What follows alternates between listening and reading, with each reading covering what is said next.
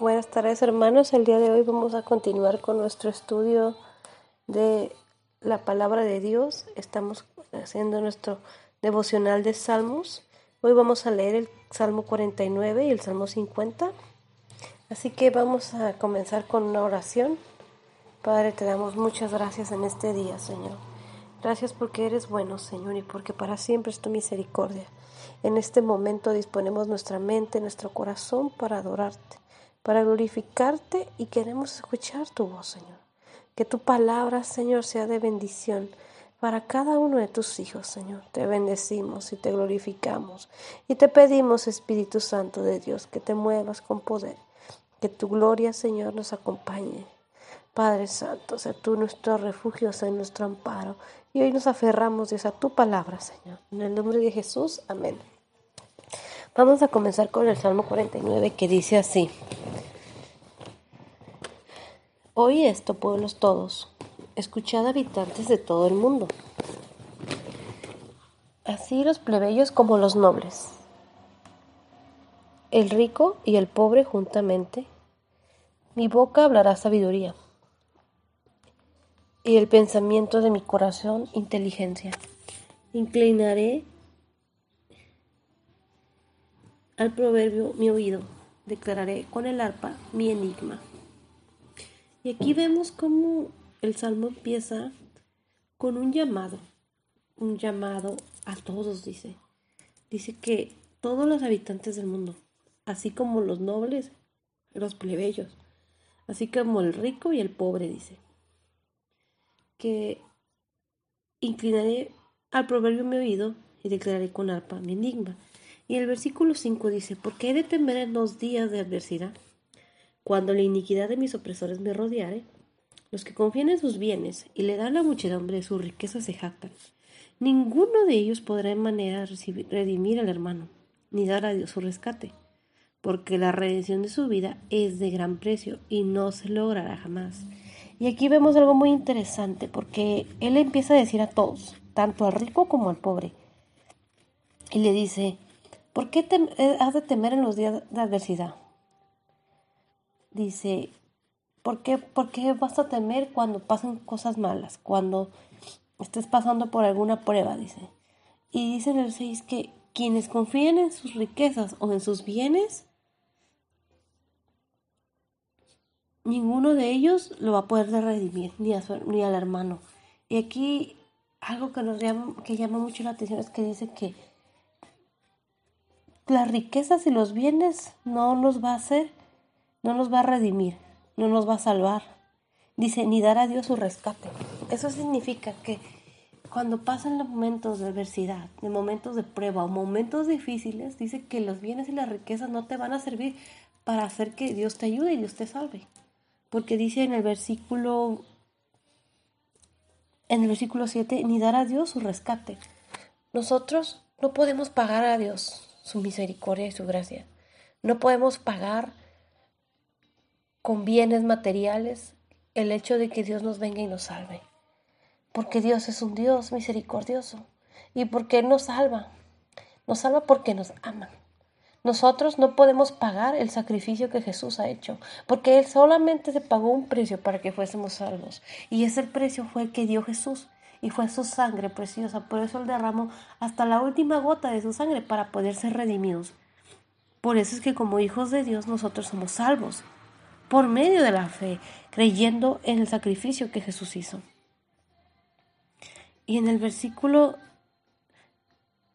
8 dice, porque la redención de su vida es de gran precio y no se logrará jamás. Dice que el comprar la vida, el comprar tu salvación, es un precio muy grande que nadie puede pagar. Dice, para que viven en adelante para siempre y nunca vea corrupción. La vida eterna, hermanos, es algo que nosotros no podemos pagar. Aquí lo dice, no se logrará jamás. Como humanos nosotros no tenemos ni los bienes ni la capacidad para poder comprarlo. Por eso necesitamos que la sangre de Jesús sea la que nos limpie y nos salve. Por eso Jesús vino a dar su vida por nosotros. Él es el único que puede redimirnos, que puede comprarnos, que puede darnos salvación. No las riquezas, no el dinero, no los bienes. Por eso nuestra confianza no debe estar en las cosas materiales, nuestra confianza debe estar en Dios, en Jesús, en su sacrificio, en su misericordia. En el versículo 10 dice, pues verá que algunos sabios mueren, que perecen del mismo modo que el insensato y el necio y dejan a, a otros sus riquezas. Su íntimo pensamiento es que sus cosas serán eternas y sus habitaciones para generación y generación, mas el hombre no permanecerá en honra, es semejante a las bestias que perecen. Y aquí llama la atención porque dice que aún la gente que es inteligente, muy sabia, pero aún ellos mueren, y dice que, y al mismo tiempo ya perece el insensato y el necio, o sea, que seas una persona inteligente o una persona sabia, que seas una persona necia o una persona insensata, no nos salva, salva de morir, no nos salva de que perezcamos. Y dice que sus riquezas pasan a otros. A veces nosotros nos aferramos tanto a las riquezas como humanos. Queremos acumular y acumular y acumular. Pero ¿qué nos llevamos? Nada. Y aquí nos, es muy claro porque dice, a veces pensamos que las cosas son eternas, pensamos que nos vamos a hacer nosotros eternos y nos vamos a vivir nuestra casa también va a ser eterna, dice en el versículo 11. Pensamientos que sus casas serán eternas y sus habitaciones para generación en generación. A veces creemos que vamos a estar siempre viviendo en el mismo lugar y no nos damos cuenta de cuán frágil es la vida y que nada de lo que tengamos material es para siempre. En el 11 dice, mas el hombre no permanecerá en la honra, es semejante a las bestias que perecen. Este su camino es locura, con todos sus descendientes se complacen en el dicho de ellos. Como a rebaños que son conducidos al Seol, la muerte los pastoreará, y los rectos se enseñarán de ellos. Por la mañana se consumirá su buen parecer, y el Seol será su morada. La gente que, que confía en sus bienes y en sus riquezas y que cree que, que son eternos, tarde o temprano van a perecer. Y si no aceptan a Jesús, y si no ponen su confianza en Dios, y si no se rinden a Dios, aquí dice que el Seol va a ser su morada. Y es fuerte esta palabra. Es fuerte porque muchas veces vemos cómo hay personas que se pierden teniendo riquezas, teniendo, teniendo tantas cosas, cuánta gente, aún en estos tiempos, en estos momentos vemos cuánta gente que tiene dinero, gente que tiene recursos, ha caído enferma y ha fallecido. Y tanto el pobre se puede enfermar como el rico. Creo que lo que estamos pasando es una prueba de que, de que somos frágiles, hermanos, y que las cosas materiales no son las que nos salvan.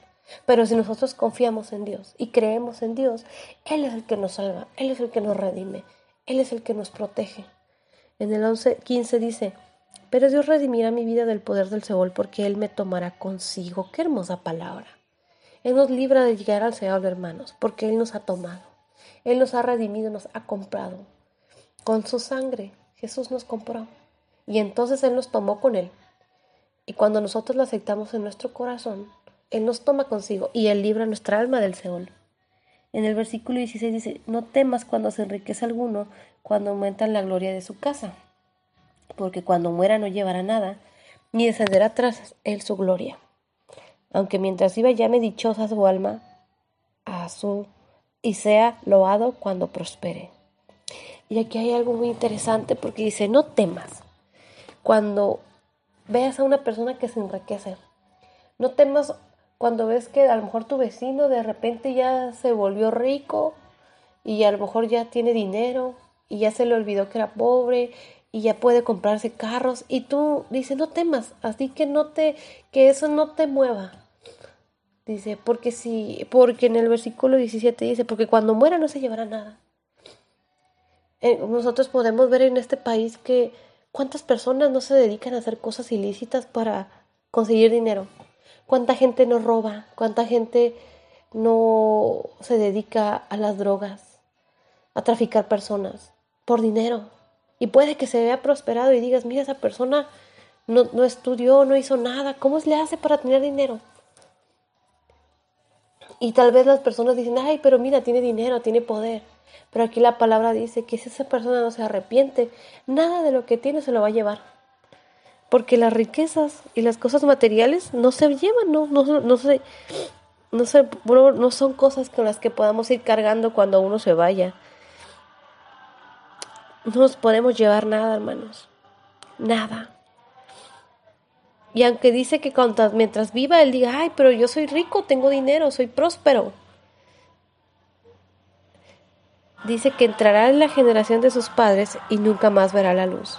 El hombre que está en honra y no entiende semejante es a las bestias que perecen. Y es muy fuerte esta palabra en el versículo 20, porque dice que el hombre que, que pone su confianza y que no entiende que las cosas materiales son pasajeras, son cosas que no son cosas que no van a estar siempre, que son cosas que no podemos cargar todo, todo el tiempo, son cosas que no nos vamos a llevar cuando nos vayamos. Dice que es como semejante a las bestias que perecen, porque uno de los males que hay en este mundo es el amor al dinero, es el amor a las riquezas. Y por eso hay tanta maldad.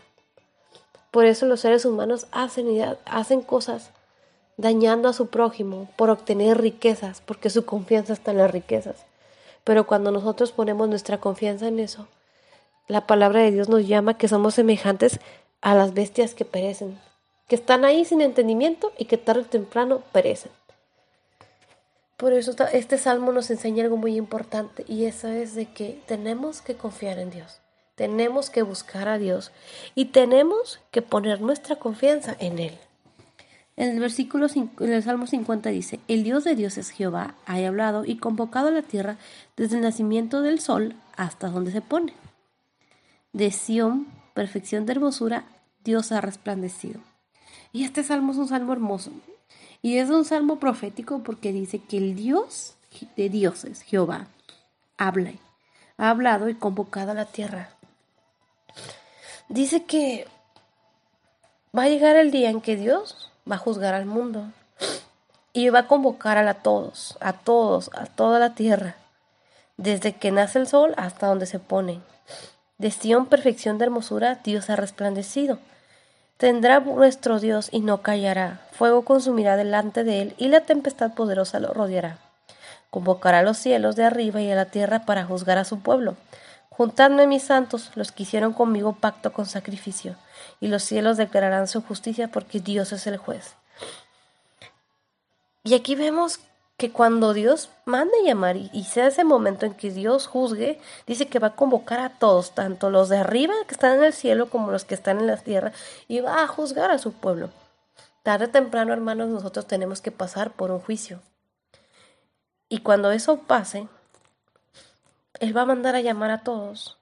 Y dice que los que hicieron conmigo pacto con sacrificio. Y qué importante es eso, hermanos. Qué importante es haber hecho pacto con Dios.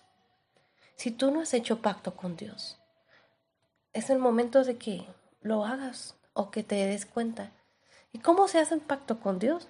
Bueno, cuando nosotros aceptamos a Jesús en nuestro corazón, nosotros hacemos pacto con Dios, donde Él entra como nuestro Señor y Salvador y le entregamos que sea Él el que controle nuestra vida y le entregamos nuestro corazón. Entonces nosotros entramos a un nuevo pacto. En el versículo 7 dice, Oye pueblo mío, y hablaré. Escucha Israel y testificaré contra ti. Yo soy Dios, el Dios tuyo. No te reprenderé por tus sacrificios ni por tus holocaustos que están andinamente delante de mí. No tomaré de tu casa becerros ni machos cabríos de tus apriscos porque mía es toda bestia del bosque y millares de animales los collados. Conozco todas las aves de los montes y todo lo que se mueve en los campos me pertenece. Y aquí dice que va a hablar específicamente a su pueblo Israel y que le va a dar testimonio contra ellos y les va a decir que Él es su Dios, el Dios de Israel. En esto, cuando se escribió este salmo, estaba hablando específicamente a su pueblo Israel, pero cuando vemos los versículos anteriores dice que él va a mandar a llamar a toda la tierra. Pero Dios va a hacer un juicio, va a juzgar a todo el mundo, pero este, este versículo habla específicamente de que Dios va a tratar con Israel, con su pueblo, a quien él ha elegido. Y dice en el versículo 12, si yo tuviese hambre y no te lo diría a ti, porque mío es el mundo y su plenitud. ¿He de comer yo carne de toros? ¿O he de beber sangre de machos cabríos? Y aquí dice que anteriormente se hacían el pueblo de Israel, hacía holocaustos a Dios y hacía pacto con Dios. Y dice que Él les va, va a hablar con ellos y les va a decir que no, no los va a reprender por sus sacrificios ni por sus holocaustos, porque dice que continuamente ellos hacían holocaustos y sacrificios a Dios. Y dice que a Dios no le interesaba, no le interesa tanto este, esos holocaustos, los becerros, los machos cabríos, porque, porque Dios es Dios, Él es dueño de todo, como nos lo hace entender en el versículo 10. Y que Él es dueño de todo, las aves, los, todo lo que existe. Y en el versículo 12 dice, si yo tuviese hambre, no te lo diría a ti, porque mío es el mundo y su plenitud. Enseña que Dios, que el holocausto, algo, lo físico, el sacrificar un animalito, no va a saciar a Dios porque, como los dice, si Él tuviera hambre, no le va a decir a ellos, dame de comer, porque Él es Dios. En el versículo 13 lo aclara, dice, ¿he de comer yo carne de toros o he de beber sangre de machos cabríos? Él es Dios sobre todas las cosas. Y ah, eso realmente es algo tan importante porque nos enseña que las obras o los sacrificios, lo físico, Dios lo acepta porque ve el corazón, no porque Dios se vaya a alimentar de eso, porque en aquella época Dios se alimentara de eso. Aquí lo dice, Él no comería, Él no come eso, Él es Dios. Si Él tuviese hambre, Él tiene todo el cielo y un servicio de ángeles que están ahí para servir a Dios. Pero el versículo 14 dice, sacrifica a Dios alabanza y paga a Dios tus votos al Altísimo. Invócame en el día de la angustia y te libraré y tú me honrarás. Qué hermoso versículo 14. Porque creo que una de las cosas que a Dios más le agrada es cuando nosotros le alabamos. Y le dice a su pueblo, sacrifica a Dios alabanza. Alábame y paga tus votos al Altísimo. Invócame en el día de la angustia y te libraré. Y aquí nos está diciendo que en el día de la angustia nosotros le invoquemos. Dice, pero el malo, dijo Dios, tiene, ¿qué tienes tú que hablar con mis leyes y de tomar mi pacto en tu boca? Pues tú aborreces la corrección y tú echas a tu espalda mis palabras. Si veías al ladrón, tú corrías con él y con los adultos era tu parte. Tu boca metíase mal y tu lengua componía engaño. Tomabas asiento y hablabas contra tu hermano, contra el hijo de tu madre ponías infamia. Estas cosas hiciste y yo he callado. Pensabas que de cierto sería yo como tú, pero te reprenderé y las pondré delante de tus ojos. Y habla muy fuerte en el versículo 16 porque le está hablando al malo, aquella persona que no se arrepiente, aquella persona que dice que hace lo malo delante de Dios y que aborrece la corrección, aquella persona que si que robaba, aquella persona que hablaba mal de su prójimo, que hablaba con engaño, dice que, que su lengua componía engaño, que hablaba contra su hermano y que contra el hijo de su madre ponía infamia. Dice que Dios, dice, muchas, estas cosas hiciste y yo he callado. Dios ha tenido misericordia de nosotros y no nos ha dado el pago porque Él es bueno y misericordioso, pero todo lo que hagamos, hermanos, todo está registrado delante de Dios. Y qué fuerte es que cuando lleguemos delante de su presencia, Él nos diga todo lo que hicimos dice en el versículo 21, pero te reprenderé y las pondré delante de tus ojos. Va a ser muy fuerte el día que lleguemos delante de la presencia de Dios y Él nos ponga y nos diga, pero hiciste eso. Entonces en el versículo 22 dice, entended ahora esto los que os olvidáis de Dios, no sea que yo os despedace y no haya quien os libre. El que sacrifica alabanza me honrará, y el que ordenare su camino le mostraré la salvación de Dios. Y qué hermoso, qué hermoso versículo 22, 23 porque le está, nos está diciendo, si tú no te arrepientes, no te va a librar. Si no te arrepientes, dice, no sea que os despedace y no haya quien nos libre. Pero eso le está diciendo a la persona que no se arrepiente, a la persona que no acepta la corrección, a la persona que no quiere entregar su vida a Dios. Pero en el versículo 23 dice, el que sacrifica alabanza me honrará. Sacrifiquemos alabanza, hermanos. Sacrifiquemos alabanza a Dios, entreguemos nuestra vida a Jesús y ordenemos nuestro camino. Si hay áreas que Él ha enseñado, que he dicho en estos versículos en las que estamos fallando, porque tal vez no matamos gente o tal vez no, no robamos, pero aquí dice que si hablamos mal de nuestro hermano, aquí dice que si hacemos engaño, que si, o sea, hay muchas cosas en los versículos anteriores que muestran que la persona es una persona que no está aceptando la corrección de Dios, pero hoy nos está dando la, la opción y diciendo, ordena tu camino y le mostraré la salvación de Dios. Y el día de la angustia, invócame y yo te voy a salvar. Dios, a pesar de que está juzgando y a pesar de está advirtiendo que Él va a juzgar al mundo y todos van a pagar conforme a sus obras. Y nosotros, los que aceptamos a Jesús en nuestro corazón, somos perdonados y Él nos libra. Sin embargo, nuestra vida también tiene que irse y se tiene que ir ordenando conforme a su camino. No vaya siendo que si seguimos haciendo lo malo, entonces terminemos como este hombre que dice aquí. Necesitamos ordenar nuestro camino, necesitamos dar sacrificio de alabanza a Dios. Esta palabra es una palabra fuerte, pero al mismo tiempo vemos el poder y la misericordia de cómo Dios nos dice, ven a mí, arrepiéntete y dame sacrificio de alabanza donde estés ahorita en tu casa. Da sacrificio de alabanza a Dios, alábale, dile al Señor y recuerda lo grande que es Él y las cosas tan hermosas que has hecho. Le damos muchas gracias a Dios por esa palabra y deseo que sea de bendición para sus vidas.